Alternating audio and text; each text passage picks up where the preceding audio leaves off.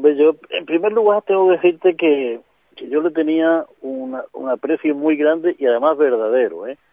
No era esto de, un aprecio así circunstancial, no, yo apreciaba mucho a Andrés Carlos, apreciaba mucho, yo tenido un contacto muy directo con él.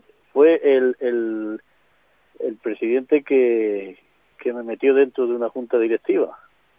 A partir de él, eh, cuando él fue presidente, me llamó, que eso tiene su, su, su historia, eh, llamó a mi casa y, y se puso mi padre, entonces, se puso al teléfono a mi padre y, y le diría así que me, que me llamara, entonces ya me puse yo y él me preguntó, dice, Juan, ¿a ti te gustaría ser, no, Juan no Marín, porque él siempre me llamaba como Marín, no me llamaba por mi nombre.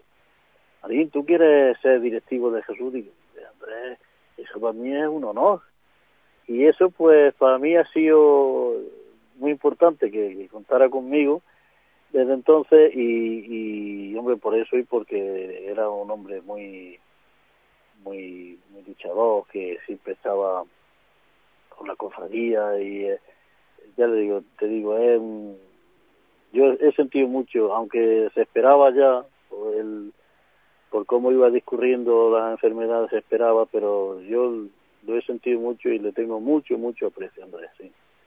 Y ha sido, por supuesto, como no, porque eso lo sabe todo el mundo que está dentro de o en el mundo cofrade, pues ha sido una institución, una verdadera institución de en la cofradía, por supuesto que sí.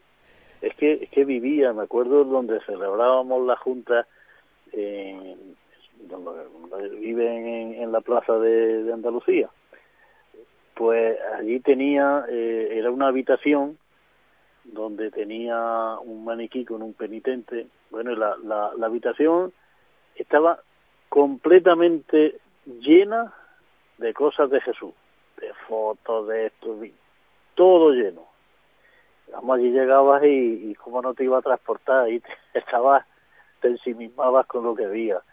Era un, un gran nazareno, ¿eh? un gran nazareno. Es ley de vida que, todos tenemos que desaparecer, tarde o temprano. Nos quedan los, recuerdos de ellos, ¿eh? Y, buenos recuerdos y, y su, su vivencia y su, sus formas de ser, pues deben de servirnos a los que nos quedamos y sobre todo a los que vienen detrás que les sirva de ejemplo para, para saber cómo hay que comportarse en una cofradía.